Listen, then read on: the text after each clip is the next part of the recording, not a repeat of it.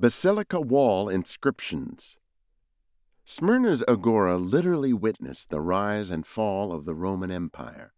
The basilica within contains the world's richest collection of ancient Greek graffiti to boot.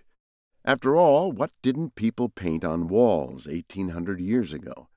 In terms of content, stuff about gladiators, trade, warships, rivalry between Ephesus and Smyrna, word games, riddles, writings on eye anatomy and eye health, and some of the world's earliest Christian texts, just to list a few.